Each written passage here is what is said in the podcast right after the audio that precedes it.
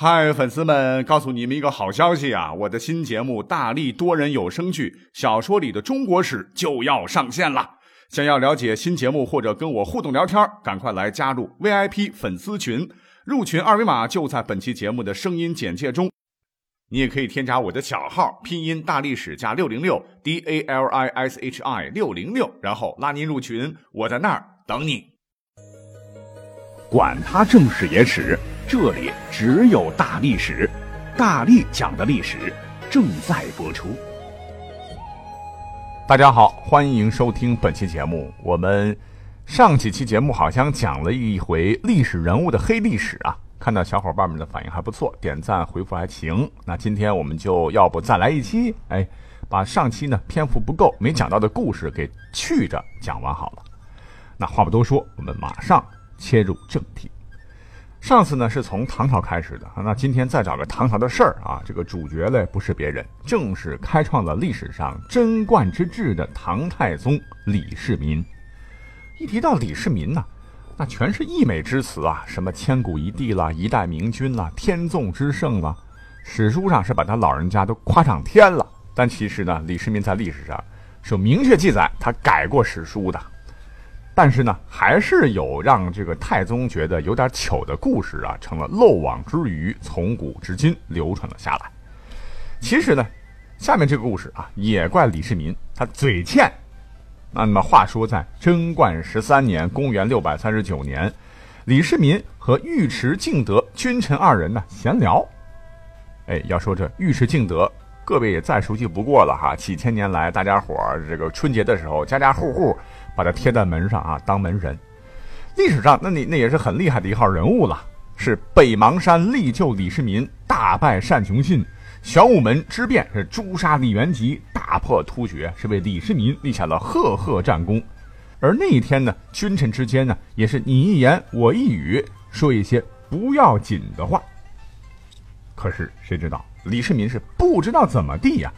忽然是话锋一转，原本是和颜悦色的神情，歘，眉头紧锁，双目微怒，是死死盯着尉迟敬德，说了下面一番话：“敬德啊，有人说你要造反，要弄死朕，这是真的吗？”很明显啊，李世民的目的无非是俩，一个是李世民作为帝王啊，尉迟敬德就算是当年救过他 n 次命啊，也不能完全信任。因为尉迟敬德战功赫赫，又手握重兵，这皇帝心里怎么能够踏实嘞？二来呢，李世民作为团队领导啊，对老员工啊得有恩威并施的手段。当时呢，他想的挺美的啊，你看我多聪明啊！冷不丁的问他一个武夫这样的问题，那他还不蒙圈呐？一定会急的是浑身大汗，拼命的辩解，然后我再看准火候，哎，我再表个态。啊，没事没事啊！这种谣言，朕怎么能够相信呢？啊，将军为国分忧，朕还是非常信任的啊，非常放心的。欲扬先抑呀！啊，那尉迟敬德肯定是感激涕零的，对朕更是忠心耿耿了。保不齐啊，情到深处，我们俩再抱着，然后哭哭两个鼻子什么的。哎，听到这儿，咱们得学学啊，这就是管理者的脚下。可是又想敲打员工，又想充当好人的李世民，哎，这一次大大的失算了，因为剧情并没有按照他设计的那么发展。哎，真以为尉迟敬德那是个头脑简单的武夫吗？啊，不啊，他老人家是听完李世民突然间的发难，不仅不辩解，反而是提高嗓门大喝一声：“哼，没错啊，我就是要造你的反。”啊，李世民当时就懵了。哎，不该这么接话了啊！尉迟敬德随后悲愤莫名地说：“臣追随陛下征伐四方，身经百战，今天剩下的这副躯壳，不过是刀锋剑头留下的残余罢了。如今天下已定，我已经老了。陛下说臣要造反，天理何在呀？”啊！尉迟敬德当时是怒目圆睁，是满腔悲愤。李世民当时看到这儿，哦呦！就感到后悔说了这话呀，啊，这真是把人给惹恼了。可是这话一说出来了，泼出去的水怎么办呢？正在他愣神间呢，咵啊！尉迟敬德来了个更绝的，是当着皇帝的面，直接把自个儿的衣服给脱了个精光啊！只见一身的剑伤和刀疤赫然裸露在李世民的面前。哎呦，我的天哪，太尴尬了啊！李世民虽然看到了对方的裸体，但感到自个儿实在是羞愧难当啊啊！因为干脆下不了台了，怎么办呢？哎呦，我说，哎呀，敬德呀，怎么还认真了呢？还是以前的臭脾气吧。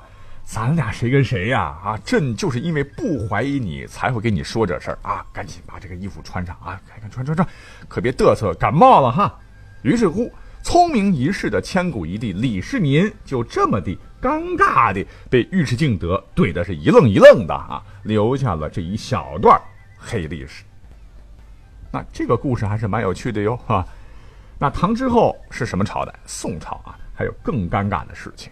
那这个事儿呢，发生在宋徽宗时期。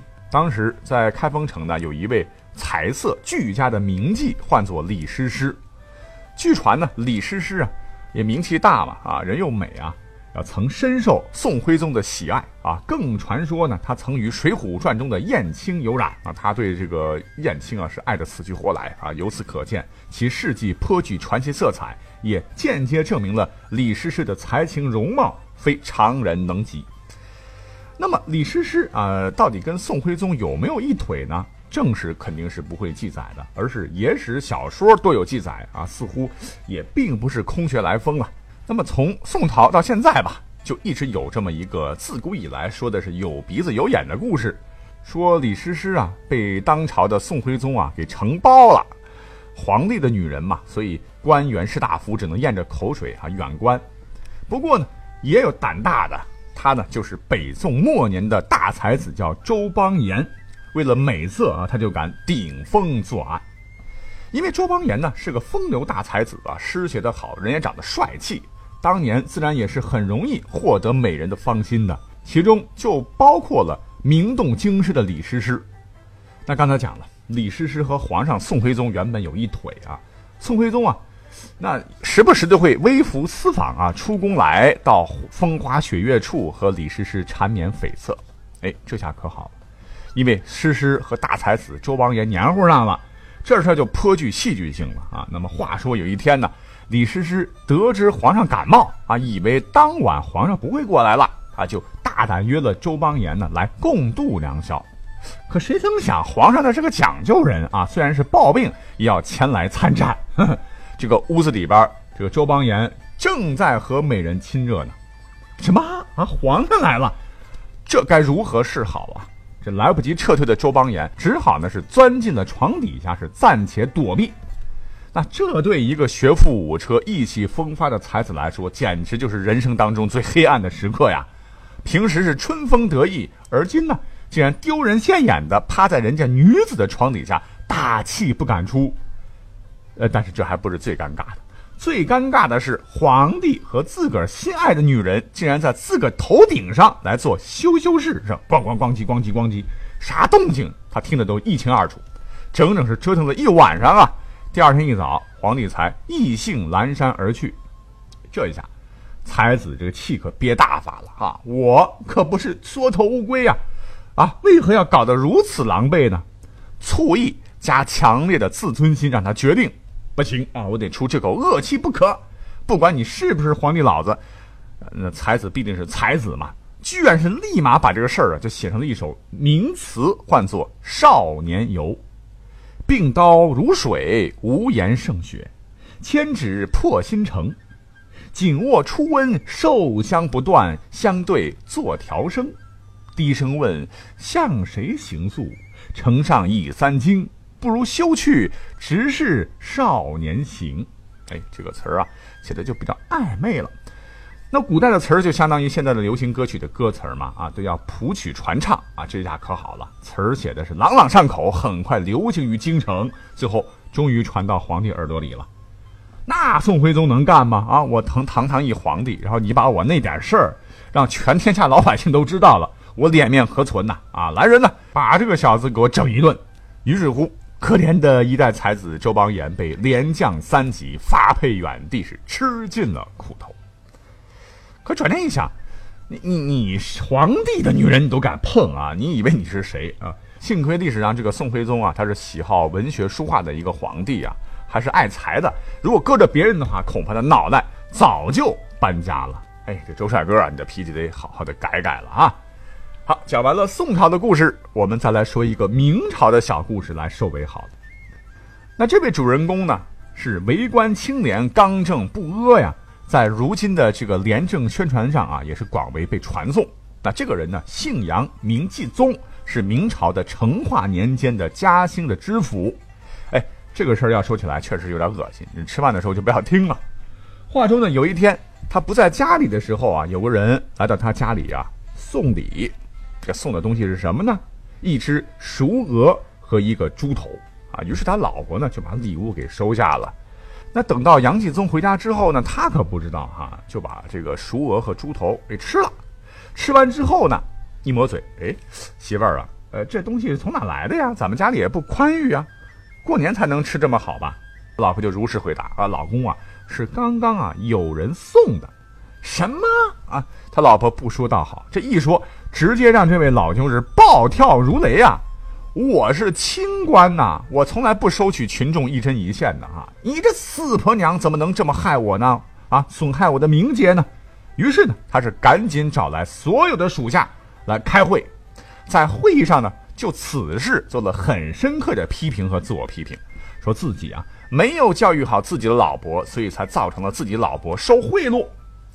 但是这不是重点啊，重点是这位老兄呢，竟然当着所有下属的面，拿了皂角做的这个肥皂，完整的吞进了肚子，干嘛呢？吐东西呀！哈，当时把所有在场的人都吓傻了啊！吃完肥皂进去以后，副作用来了啊，呕吐不止，呃，就把自己吃进去的猪啊和鹅肉都吐了出来。开完这个会以后呢，啊，他抹抹嘴，又让人给自己把弄脏了一身的衣服给换了啊，直接把自个儿老婆送回了老家。啊，那这个故事呢，你要说是黑历史吧，就是吃肥皂哦，呃，奇葩了点啊。但是人家为官一生啊，确实是深入老百姓的爱戴。为啥？清廉呐啊，在明朝官场腐败透顶的大背景下，那他简直就是一股清流啊。他本人呢，也被赞誉为。天下不爱钱者，为杨继宗一人耳。好，黑历史这个系列啊，就先告一段落了哈。主要还是讲一些好玩的故事跟您分享，喜欢就好。我们下期再会。